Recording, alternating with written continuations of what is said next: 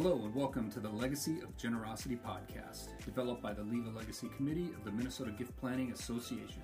We are a group of fundraising professionals here to grow and learn with you, our listeners.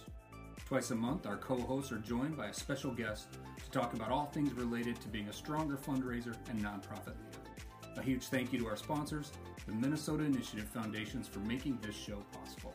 Now, without further ado, let's dive into today's show. Here are your hosts. All right, welcome to the Legacy of Generosity podcast. We're so glad to have you with us today, and I'm um, real excited about this episode. We're going to be talking about cryptocurrency and kind of a cryptocurrency 101. So I hope everyone listening in's going to find all this information really useful. I find this topic fascinating myself, and I'm excited to learn more from our guests. Let me introduce these guys uh, quickly, and I should introduce myself. I'm Carl Newbanks. I'm your host of the Legacy of Generosity podcast today. With me, I have Dan Kramer, a financial strategist with Dan Kramer Inc. Happy to have you with us, Dan. And we have Chase Larson, Chief, Chief Lending Officer with St. Cloud Financial Credit Union and owner Blockchain Investments LLC. Uh, Chase also serves on the Minnesota Crypto Council. And uh, so we're happy to have both you guys with us today. Like I said, really interested in this topic, lots of information flying around. Lots of great questions. But I thought we'd just start, you guys just give us a little more intro and, and bio about yourselves before we jump into this topic. Uh, so, Dan, you want to lead us off with a little bit about yourself? Yeah, well, I, am I'm, I'm grateful to be here, um, and I'm I'm grateful that Chase is here as well. As we as we spoke last time, I'll I'll, I'll uh, talk more about how I got into crypto, but Chase is a big big part of that. Um, one of two or three people that introduced me to it, so he's uh, he'll he'll have all the knowledge and the details that I hope uh, you guys can take away. But um, back, you know how basically my story, you know, live up in St. Cloud here, um, was a physical therapist, got interested in business and finance, transitioned into my own business in the financial world, and now I help clients in personal finance. And um, within the last two three years, got got into crypto, also got into real estate investing and um, yeah, now I walk people through a financial process and just teach them how to get more control. And, you know, got to throw the disclaimer out there. Anything I say today is for educational purposes only. and, of um, course, you know, and, and I'm sure everybody knows that, but, uh, do your own research, but happy to help any way I can. If uh, anything I say you want to follow up, I'm sure Carl can share out my info. And um, yeah, happy to be here. Awesome. Thanks, Dan. Thanks, Dan. Thanks, Carl. Uh, as Carl mentioned, Chase Larson, Chief Lending Officer, St. Cloud Financial Credit Union. Um, my journey into crypto really began um, in mid 2016. Um, I always tell people I was uh, naive enough to get in and smart enough to stay in because, frankly, when I got into crypto, I did not know what I was investing in at the time. Um, and, you know, I I invested uh, at the time Bitcoin was nine hundred dollars, um, Ethereum was five dollars. I wrote it up. Uh, Eleven months later, Ethereum was eleven hundred or thirteen hundred a share, and then I wrote it all the way back down. Um, and that event really caused me to dig in and and educate myself, and through that started educating others on cryptocurrency and blockchain. Um, we definitely will not cover all of it in in in our time today. It uh, it's a lot to unpack, um, and especially with the technology and a movement that I think is going to have uh, an impact as big as, if not bigger than, the internet did uh, on our society. Oh, interesting. Right. Yeah, guys, thanks for joining us. And, and like I said, I I find so much interest in in this topic. I there's and, you guys, uh, I should tell our listeners somewhat kind of local knowledge keepers of crypto here in the area. We all kind of live in the same general area here in the general St. Cloud region, and and uh, you guys are folks that people often look to to say, just help me understand a little bit more, you know, and help me make sense of this. So, so thanks for joining us. We, with that, if we just jump right in, I thought I would start with a question, just you know, asking you guys to talk to me about some of the key terms, the things, the words I hear being thrown around about cryptocurrency. What are they? What do they mean? Can they can they be understood? Chase, I'll let you just tackle this from the get go. And if there's any holes that I can fill, I will throw in there. Um, but I would say, from my standpoint, I I really try to take complex and make it simple. And I would say Chase is much more knowledgeable on the complex. So if if I'm listening and and from my standpoint, I'm going, yeah, Chase, that's all really good info, but maybe we should dial it in a little so it's easier to understand. Sure. I'll, I'll, throw in at the end a little bit, um, but I, I would say it comes up from the financial professional side. I think 90% or more of people are interested. I honestly do. And I think 80% of people are are scared to the point where, you know, hmm. it's it's kind of that it tells you a lot about that person. And and I I'll just say it, it is so new um, that's why I'm interested. I'm going, you know, as a fiduciary, as a as having that responsibility to educate people. You know, some people in the, my industry go, "Hey, it's so new and unregulated. Stay away from it. Don't touch it with a ten foot pole." Mm-hmm. I come from like, dude, if this is the future, right? And not to get into politics and, and inflation and all this stuff so much, but I come from like they're printing money so much so fast that at some point some other country or person might go, "Hey, this dollar isn't really valuable anymore. Let's uh let's not use it."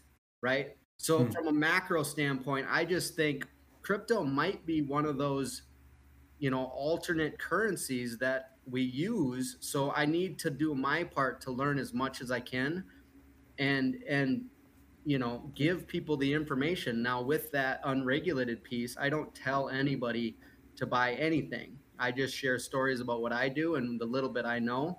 And mm-hmm. like I said, I do think nine out of 10 people are really interested in it. But at the same time, I would never advise somebody to invest money they need to pay their bills next month because it's very volatile. So right. with Absolutely. that, I'll kick her over to kick her over to Chase for some more of the details. Yeah, I think I think the the three common themes are the you know if we're talking terms or basics of of cryptocurrency and blockchain. First is what is a blockchain, right?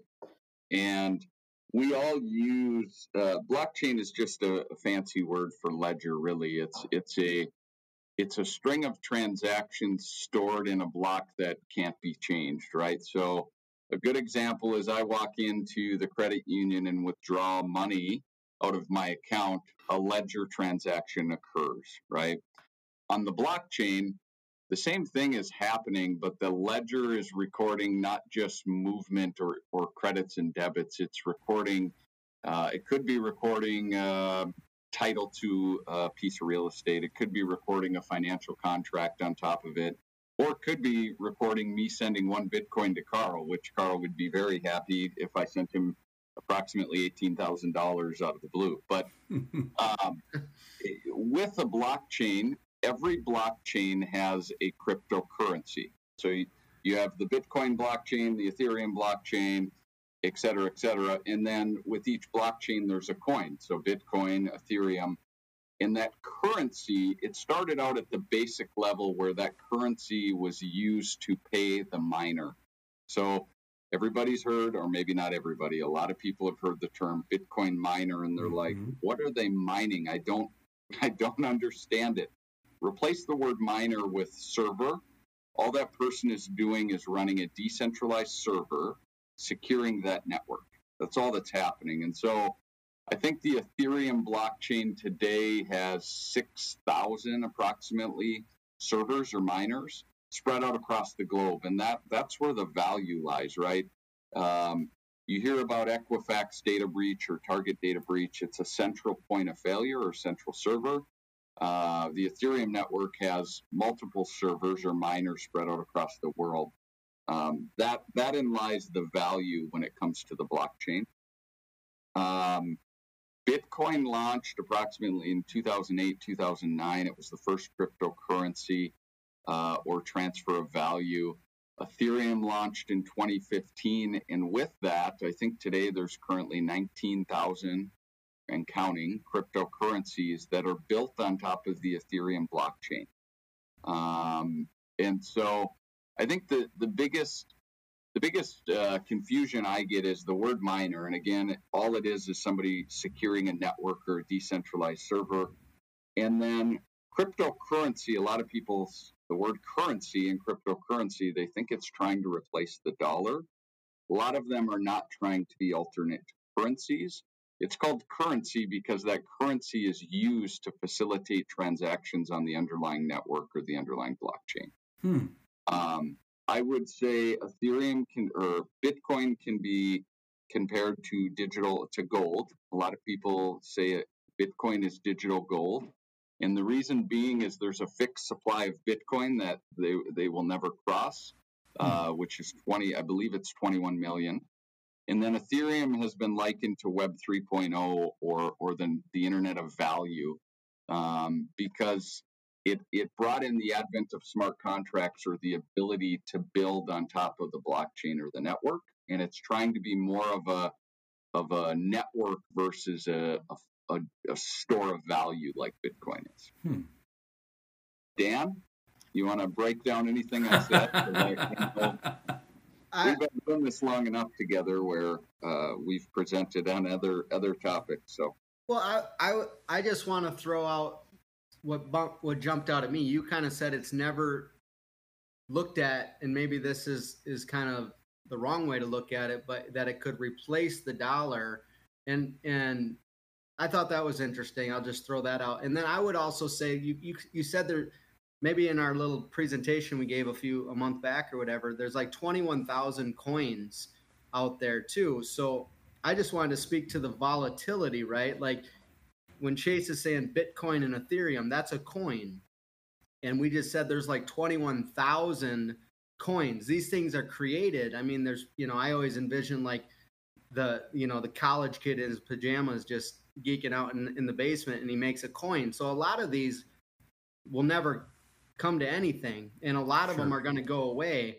So i almost liken it to like if you're a, a, stock market investor right there's like the big stable blue chip companies and then there's a lot of these startups and smaller ones too. So it you know to minimize your risk for me i you know i try to stick 90% or more with kind of the bitcoin and the ethereum and maybe two or three other ones that have a lot of usage and honestly, in part of my research, Chase always gets a text message like, "Hey, what about this one? I heard this, or someone brought this up. What do you think?" Right? And so, yeah, I I I kind of I kind of use it as a game, you know, and and also try to learn as I go.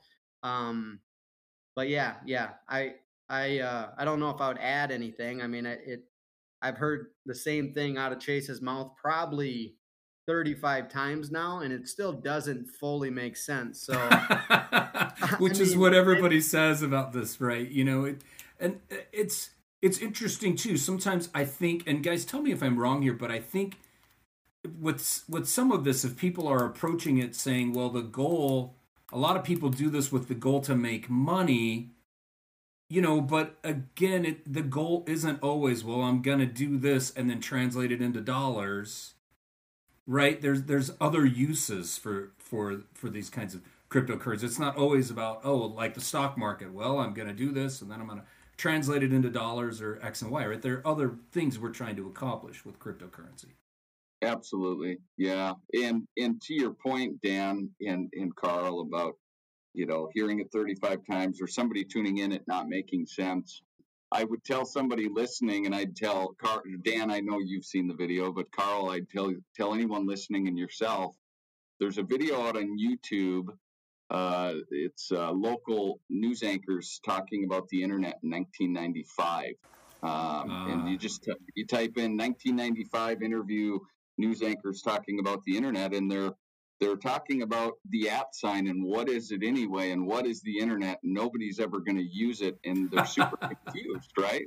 right now look at us today um, i think that that's exactly where we're at with cryptocurrency um, you have institutions all over the world from l- the largest banks to uh, endowment funds, pension funds, um, Tesla, Amazon, they're all starting to invest and integrate. Um, I think as humans, it's hard for us sometimes to see around the corner.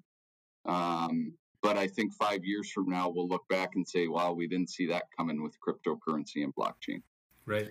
right. And and I would just I, w- I would I would piggyback piggyback off of that, right? Like it's um it it's not so much to my like what I'm trying to change my mindset on too. It's not like we are replacing the dollar, but maybe replacing the usage, right? You're replacing the like there's still going to be real estate, there's still going to be businesses, there's still going to be investing, but how does this technology fit into it? And and I know one of the terms you you emailed me was NFTs, which Chase Chase can fill in the details, but right. what fascinates me is I buy and sell real estate all the time. I you know, and mm-hmm. we we set a closing at the title company and the title does a title search and then they find this abstract and then they transfer ownership and they record it.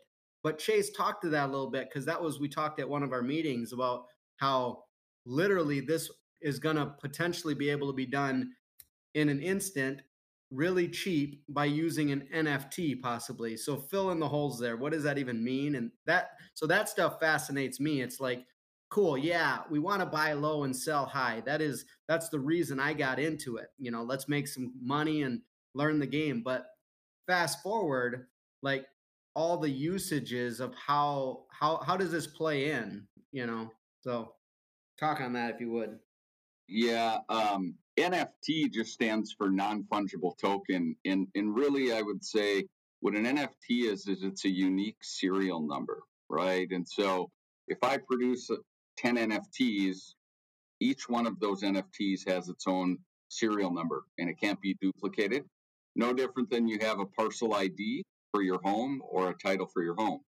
And so um, a friend of mine owns multiple title companies, and he actually said there was a keynote speech by one of the largest under uh, reinsurance companies uh, for for title companies um, that the CEO was talking about the blockchain impacting real estate within the next three to five years. Uh, but I see a future where your house could be an NFT, no different than you have a parcel ID today, and the transaction is recorded on the public blockchain. And so counties, instead of having different uh, systems that you have to belong to, all counties could could have uh, access to the public blockchain hmm. where homes are NFTs and the transaction is recorded immediately. Everybody can view it because it's a public blockchain. Uh, it would speed up and eliminate a lot of uh, bottlenecking and cost in the deeding and, and transacting of ownership when it comes to real estate. Um, about two years ago now, they sold a um, $24 million commercial building that actually they tokenized the building. And that's how you bought ownership in it was buying tokens too. And so I could see real estate being tokenized in the future. Um, but it's on the surface, if you know nothing about it and read headlines, to Dan's point, it's about buying and selling, and people are like, well, it doesn't have value and you're buying nothing. And, and I would argue that a lot of investing today is on future as well. And, you know, as you're investing in things like Facebook and these other companies on, on, mm, I would say you need to look at Metcalfe's law in how you value crypto. And it's based on um, network, the network effect and user adoption. Um, and when you get beyond the surface level, there is a lot of value in this network beyond cryptocurrency uh, speculating for sure. Sure, sure. Yeah, yeah. That, that it's an interesting idea. You know, the uh, uh, although I know this isn't completely accurate, but you know, if you talk to someone like you talk to my dad, and he says, "Well, you know, you, you know, investing in Facebook a little," and he says, "What? Facebook doesn't their product doesn't exist. It's in a computer. It's a it's knowledge. It's network. It's connections, right? But how do you how do you really know you know the value of that? And some of that kind of circles back around to some of this you know, thinking Absolutely. about it. In a lot of ways, we are investing in things that are, in my elementary understanding, a lot like NFTs. They're they're out there. Their value is based on something else, not not a dollar bill or gold in a you know a vault or something similar, which is really interesting. And do people now is are NFTs kind of uh, evolving to help? I thought part of this was like folks that produce stuff that only exists in a digital space, like digital artwork, graphic yeah. design, and you can't print it really and own it. So how do we? But yet, an artist might want to that art has value. So how do you demonstrate who owns it and how do you trade it and you know etc. Is NFTs play into that space a little bit too? Am I right? Yeah, and they're taking over like um, trading cards, right? So cards are getting uh, duplicated via an NFT. Um, you're having uh, Sandbox is one of the companies, and and it's weird because you're seeing big big name companies like Visa and Mastercard buying up digital land inside of the metaverse, which is it goes right. back to NFTs as well. And so, yeah, um, think about um, um, trading anything you think of. So whether it be art or watches or playing cards or Pokemon cards, all this right. stuff is getting digitized via an NFT as well. Yep. Right. Yeah. This whole concept is is interesting. And even if I wanted to go a layer deeper and let everybody open the door into my own life a little bit, I don't know if you guys have kids, but my son plays Xbox, right? Yeah. Well, he comes to me and says, Dad, uh, I, he mowed the lawn. I gave him twenty dollars. Dad, I want to take my twenty dollars and buy an Xbox card with it, a gift card. Why? Well, because I need to transfer those dollars into Xbox currency because I want to buy like this lightsaber for my avatar. And I'm like, you know, you're spending money on something that doesn't exist, you know, right? But to him, it is real. And in fact, they're talking about in the future where now, if you've got this lightsaber for your avatar, that that thing now becomes tradable. Like yeah. th- that, this is the future. Like, well, sure, I'll trade. You know, and so again, we've moved into this space where the currency becomes the thing. You know, the the saber has its own value, and then you've got gamer credits or this or that, and and the, the trading and even it's interesting it's it sounds like the stock market the volatility of that you know my credits were worth this today but tomorrow they're not because this happened or this game kind of lost its value no one plays it anymore so the credits there went down and i should have moved them over to the it, it's really really kind of a fascinating little sub world existing but it it's an interesting picture into uh it's somewhat related, you know, to this concept of, of cryptocurrency. Well, it's it's an well, interesting even, connection. Even in that video game, and I'm, I'm it's escaping me. What's the one where you, you know you shoot each other and you drive around in the vehicles?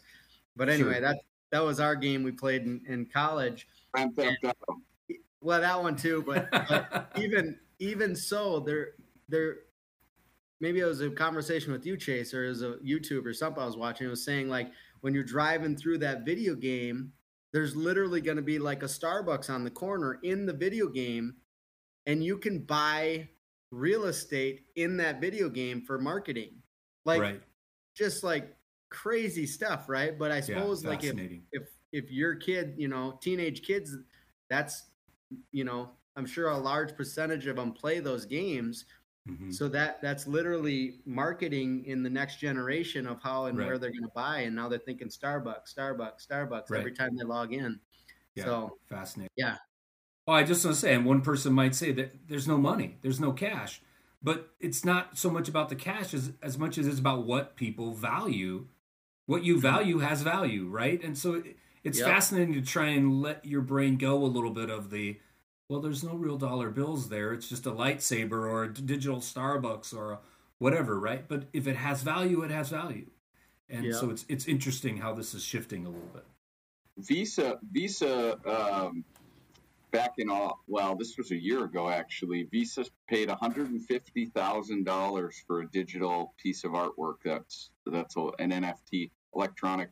Mm-hmm. Um, you're seeing large corporations, to Dan's point, buy land within the metaverse. Um, and actually, you're you're seeing Microsoft uh, building out a meeting space in the metaverse where we can all have avatars and, and meet that way. And um, I'm a crypto nerd, I guess you would say.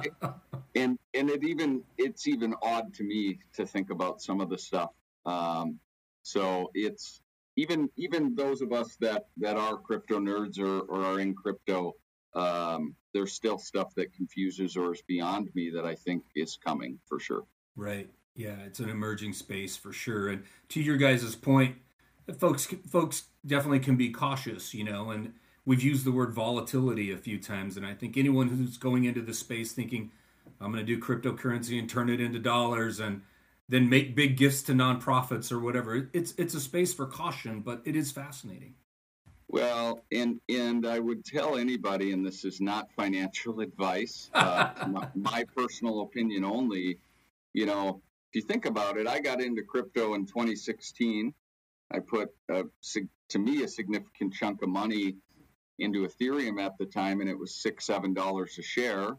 And there's been a lot of volatility, but even today at Ethereum's thirteen hundred dollars a share um, it was four thousand dollars a share a year ago in May, but even then, to go from six dollars to thirteen hundred, right. there's still nothing that I could have put my money in and saw that kind of return, even with the volatility in there. Right. Um, Bitcoin, there was a report that came out a week and a half ago. Um, Bitcoin's annual return's been three percent every other, and it put Bitcoin against, I think, twenty other investments. So sure. REITs, uh, equities, real estate, all these other things. And Bitcoin was the only one that was positive since January. And so, Interesting. yes, there's a lot of volatility. Yes, it's brand new and uncertain. But in the 90s, if I would have told you you could own a share of the internet, looking back, would you have said yes in the 90s today? Right. Mm-hmm. Absolutely, you would have. Yep. Yeah, so, absolutely, for sure. That's my take on it. Who, who can you guys give me a little insight? Who's using crypto? Like who who who's who's buying it, you know, and keeping it and trading it, etc. Are are there ages, genders, no. any data like that that you guys are aware so, of? So here's, uh, you know, locally, here's what I'll tell you. I got people like myself, like Dan. Then I have people that are four years from retirement and are executive director, CEOs of large companies to 15 year olds to 20 year olds. Um, I think through my consulting company, that's what fascinated me the most. Um, some of the people that I've gotten in front of or have helped get into cryptocurrency or that are putting the largest amount of money in are people that would be my dad's age that I would have never have guessed. And so for me anyway, I don't think there's a, a one size fits all. Okay. All right. A couple years ago, I would say there was though. Sure. But now we're seeing it people from all sorts of demographics in your experience are are getting into crypto if we wanted to say it that way yeah dan what are your thoughts yeah i mean i would agree from a you know from a financial advisor position sitting across the table it's i think like i said 90% of people are just interested in it you know and, mm-hmm. and maybe they dabble in it and maybe they move in a little heavier and maybe they stay away but the, i think most of them are interested and to you know not to go down the rabbit hole too far, but what they look at their 401k statements that's invested in mutual funds and they can see it drop 24%.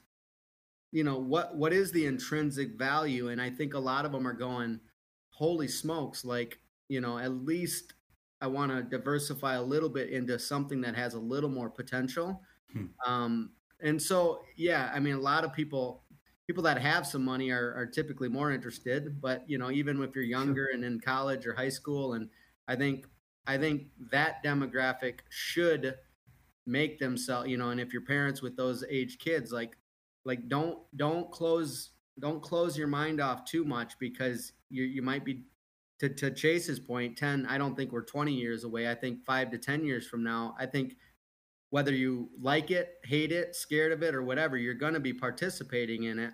Right. Because like Chase is in the banking industry, like Chase, banks are frantically getting ready for this stuff, right? Why? Right? Absolutely. Like it's coming, right? Sure. And yep. and so I think people I think that's why there's such an interest. But you know, even the people on the sideline going, "Oh, I don't understand." Well, if you wait mm-hmm. to understand it before you do anything, sure. you're you're going to be missing a few things, right? So sometimes you have to just um, force yourself to learn and be open. I think, and right. so, yeah, I don't know if that answers the question completely. I think there's a wide range of people, but right. I just, I just think, you know, unless you're sitting off really well with a lot of safety in your finances, you might, you might want to, you know, you might want to give yourself permission to at least continue to learn this stuff because I don't, I don't think, I don't think you're going to live out the rest of your life without having to integrate somehow in, in, in this space. Sure. I Good think point. I think the I think the other thing, Carl, is you know we're talking from an investment standpoint, but then you have you know you have, for example, the owner of the New York Stock Exchange spent the last few years through a subsidiary called Bakkt and ICE that um, I believe was running the stock exchange completely on top of the Ethereum blockchain right? You have Visa who settled their first transaction on the Ethereum blockchain a year ago, MasterCard as well. And so you have companies investing heavily in the infrastructure on one side. You have companies building dApps or decentralized applications on top of it. You have companies putting Bitcoin on their balance sheet to hedge inflation. You have other companies building NFTs and games. Um, it really depends the scope when you Sure. ask the who, right? right. Yeah. And- I got a I got a business partner who owns a ton of real estate, and he's like he posts he's a he's a pretty big influencer. He posts all the time picking on Bitcoin, you Bitcoiners, and you know your gamblers. And I chuckle because I mean he then he calls me and consults with me about my thoughts, and I'm like I get it. Real estate's phenomenal, right? Like to Chase's point in the you know I got in in 19. I was lucky enough to ride up some. I was lucky enough to take some out. I wish I would have taken more out, right? And I and then I wrote it down 70% as well. But like you shouldn't be afraid of any asset class. You should inform yourself of an asset class and use it, right? Real Sure. estate's good, you know, cash is good, stocks are good. They're all have a place, including crypto, I think. Um, but to his point, and I'm like, you know, and we were on the call just last week, and he was he was like, "Oh, how's your crypto doing?" Because he's got to jab it a little bit, right? Because it's down right now. And I'm like, oh, it's it's good. I said, and then we we we always talk about it. I'm like, I know you hate crypto, but you know, five years from now, half or more of your tenants are going to be paying you in crypto. Hmm. So what do you? I mean, what are you going to do then? You just, I mean, that's fine. You're just going to convert it to cash, but look at these other countries that ran through the hyperinflation, and now nobody wants the cash right. right? So you- to that point, and he goes, "Oh, good point, good point." So it's like I don't think our standard processes are going to go away. It's just going to be using crypto in some capacity. Sure. So with In a that, digital dollar. yeah, yeah. Yeah. And, and and back to the digital dollar, like how do most do most people carry around wads of cash these days, or they got a card that transfers electronic payments? right. Absolutely. So, for sure. Yeah, You know, and this, so this is kind of pointing my brain in a, in a direction I wanted to take us about folks donating cryptocurrencies uh, to nonprofits because yeah, a lot of our listeners are working in legacy gifts, and so folks might say, "Well, I, you know, I've got this cryptocurrency. I'd like to donate it, or I'd like to make it part of my estate plan." So curious about your guys' experience or anything you've heard uh, you know, in that realm about how folks do that, or Yeah. so maybe we'll just start there. basically the, the nonprofit would need to have a policy on accepting donations and digital asset donations, right? Right. Um, they would set up a wallet through any of the major cryptocurrency companies, Coinbase, Gemini, Sure. uh, Binance, um, and they through that they actually have a nonprofit uh, registration, and then they the, the donor would set to transfer that into their crypto account, right? Okay. um, tied back to their policy, they could either either liquidate or hold it. But uh, the receiving nonprofit or receiving party would value that donation as of the date it's received and the value it's re- received at as of today. Okay. So yeah, so we're going to circle back around to those gift acceptance policies, and a lot of folks are really uh, familiar with those. Curious, uh, in my research, I've come across a lot of third-party folks, Every.org, uh, a few others uh, that escape my mind at the moment. But uh, so these folks, like these folks, hold the wallets. These folks, uh, so you get online, go to our website, want to donate crypto, going to take you to a link there, put it in. They're going to take it. They're going to receipt the donor. They're going to deal with compliance. They're going to liquidate it according to the gift acceptance policy, and then transfer that cash to the nonprofit. Is is does to us that those sounds like great solutions to us. Curious what Yeah. you guys think of those. I I think it's like anything, you need to do your due diligence and ensure it's a reputable company. Right. If it were me, I'd want, and again, I'm a crypto nerd, so I'm, right. I'm probably a little different. I'd want control of those funds, and I'd want, I'd want to be able to manage that. Uh, but for a nonprofit who's not familiar, if you feel confident in the company you're working with, they're obviously going to take a fee. Right. Um, so sure, go that route. Uh, we have a solution that's not crypto based today, but it's called NetGiver, um, where there's no fee and it allows the uh, receiving nonprofit to get 100% of the donation. I could see maybe that going down the crypto road at some point, but yeah, I think it depends on the person. Right. Yeah, every organization's going to be, you know, a little different, right? With every I think some of our organizations would say to have a crypto wallet and to have to maintain it in compliance uh, is one of these things that they're thinking it's just easier for us to let someone else manage all that. Most of the folks that I that we work with also most nonprofits have what you might call liquidation policy, whether it's stocks or whatever. If it comes in, it's liquidated, it's turned to cash, it's brought into the general fund, you know, as quickly as possible, you know, etc. So yeah, I'll just speak more of the process and the little bit of research I was trying to do and a few phone calls I made, you know. So to to the benefit when you donate, you know, they'll let's say you donate a hundred thousand dollars of Bitcoin, right? So I get as a donor, I would get that hundred thousand dollar deduction right off to the charity. And I would just say make sure if you wanted to donate that asset, transfer it to Chase's point to you first, transfer it to the nonprofit, and then all the capital gains, you don't have a bill on that, right? Me, I won't have, but let's say I, I sell and turn it to cash, right? And my cost basis was 60,000. Well, now I'm going to have a, a $40,000 capital gain, right? And so the right. net might be 80,000 donated to you, right? So just the order of operations, transfer in right. kind and, you know, as far as the nonprofits, I just think the board has to decide if they can hold it or not versus liquidating. And the benefit, I would say, of holding it is all of the appreciation they get once it's transferred over.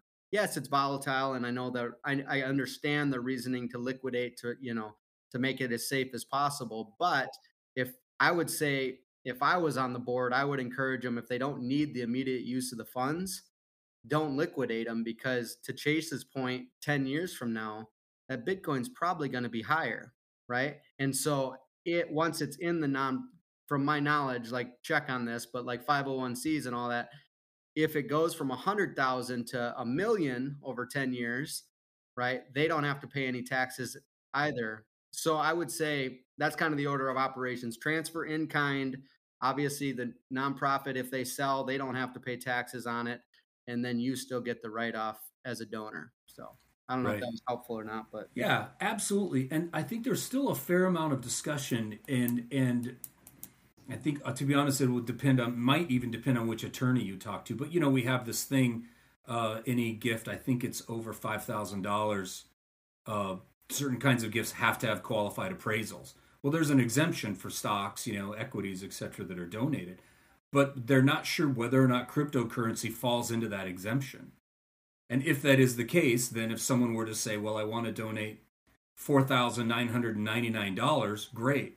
If you want to donate 5001 now we might actually have to have an official appraiser actually, you know, substantiate that that, that, that cryptocurrency was in fact worth uh, the value that's being claimed on it. Again, these are IRS things, right? If someone donates something to your organization, you know, over $5,000, a lot of times they have to have appraisal, property, etc. So the debate is cryptocurrency a stock or is it property?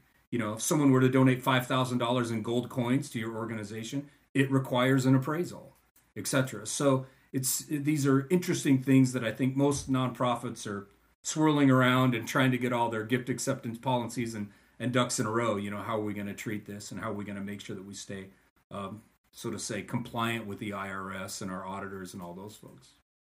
Because it's a public blockchain, couldn't the nonprofit take a um, as of the date of the receiving it, right? So if it came in today, as of the end of your business day, take a pull from three of the major exchanges and value based on that. I because here's here's the issue I think a little bit, right? So there's a bunch of regulation that's actually being moved through our, our political body, if you will. Um, and I, I'm hopeful we'll actually see regular general regulation Q1 of next year with crypto. Sure. Um, but the SEC, for example, has claimed Bitcoin is not a security; uh, it's a commodity, and so um, it, it doesn't fall under if you receive stocks, for example. However, being that it trades like a commodity or a stock, I don't think that if it again, and I'm not an attorney, this is just right. my this is just are, my opinion. These are our musings here, yeah. Just my opinion. I don't see how it would be reasonable to say you need to have an appraiser come in and, and value something that trades where you can easily this exchange values it just like this exchange, right. just like a stock. Now there may be some variation. That's why I'd pull in three and come up with an average value. Right.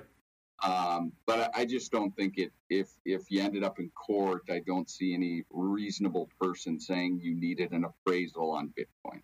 Yeah. Unfortunately, that reasonable person has to be the IRS, right? right? Which is always complicated. And you guys are right. We're a lot of us in the nonprofit space are looking for this clarity from the IRS, you know, as this move forward. Uh, a treat a cryptocurrency gift as a gift of as a gift of stock or treat it as a gift of tangible personal property or you know whatever it might be and and so you know we know those things are probably going to shift as it works its way through maybe through Congress or through legislation or through you know whatever sorts of you know regulation we need to. But we're hoping that you get to the place where it's much more clear, and then nonprofits kind of have a clear you know course of action. I mean, one of my questions would be, who would I go to to get a gift? Who who would give you who gives the appraisal? Like, where would we even go for that currently if they say, well, it's got to have an appraisal? Well, who appraises it, right? And where would we go for that? So it's kind of interesting. Yeah. Yeah. Before before because I don't know if I have an answer for who to appraise it, but to Chase's point, like the reason we got to appraise gold isn't because anybody's questioning the price of true gold.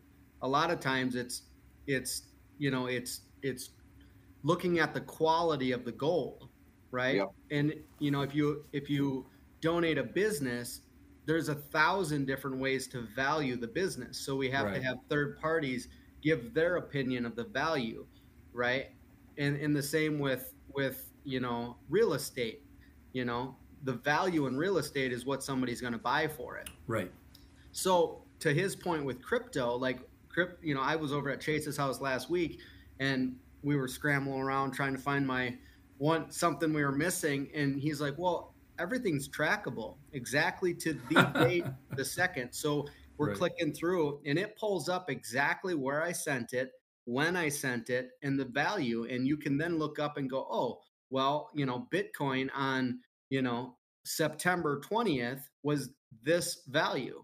So I, I, I think, you know, my, if we're throwing opinions out, I think it's really easy to donate because it's, it's, it takes a lot of the subjectivity out of it um, because it's so, you know, versus, oh, you know, I think my property is worth a million and the appraiser says 600,000, right?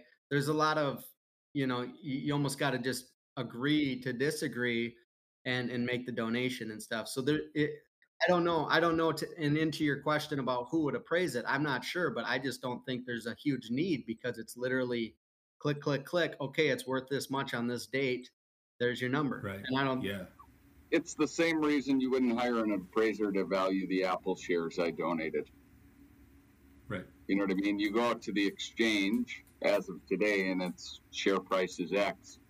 Um, you know, Carl couldn't say, "Well, Bitcoin's trading at eighteen thousand, and Chase is only going to pay you twelve thousand for it." Well, if that's the case, the the market price is actually going to come down just like you have in stocks or commodities, you have a bid and an ask price, and when they sure. meet, that's what sets the price. Mm-hmm. Um, and so it, I just, yeah, but we yeah. can speculate all we want until you have clarity. Mm-hmm. I, I, understand it. Um, I just think if I was on the board of a nonprofit and somebody said I want to donate $100,000 in Bitcoin, you're going to, I would hope, take the Bitcoin and not wait for clarity. Yeah, and I would encourage folks listening even now. You know, there's obviously there's three groups of folks you want to talk to here. Uh, there's your board for sure. You got a board of trustees; they need to be in the conversation. You also have your own attorneys, and you've got your auditors. And these yeah. are the folks really that, that these nonprofits answer to at the end of the day. And we often circle around to the auditors and say, hey, well, we're trying to set a policy here, but we're curious. How are you guys going to see this at the end of the year? And a lot of times, those folks are the ones that can really be key in setting your policy for now. Like they might say, well, we're going to need it to be this, this, and this. And as much as we might want to say, well, boy, you know, it's a ten thousand dollar. If your auditors say anything over five thousand is going to need an audit, well, for now, that's where we've got to be, or you know, your attorneys or whatever. So, like you guys say, you just encourage people to really be diligent in tracking all this down, but not to be afraid of it. But boy, yeah. you know, it's definitely something that you want to be mindful of, be ready for, whether you get your own wallet going, whether you use a third party, get your gift acceptance policy in place, talk to your attorneys, talk to your auditors, find out what the best system or policies, procedures are going to be for your organization and be ready because Dan, good point. What if someone comes in the door tomorrow and says, "Hey, boy, I got a hundred thousand dollars in cryptocurrency and I'd like to donate it, and can you guys accept that?" Well, that's not the moment where you want to go, "Oh, um, uh, let me call Chase." Right? You it, you want to have those ducks in a row and be ready to say, "Sure, that means A, B, and C." From our end, right? Or and, yes, we'll accept it, liquidate it first, and send us the cash. Boom! Now you just hurt your donor, right?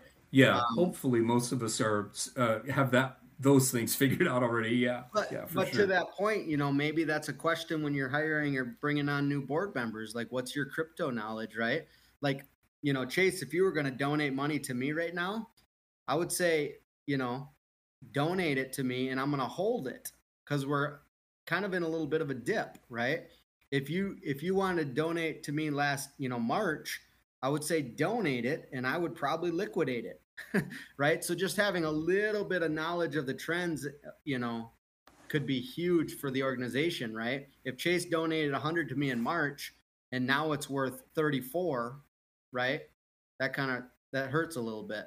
So right.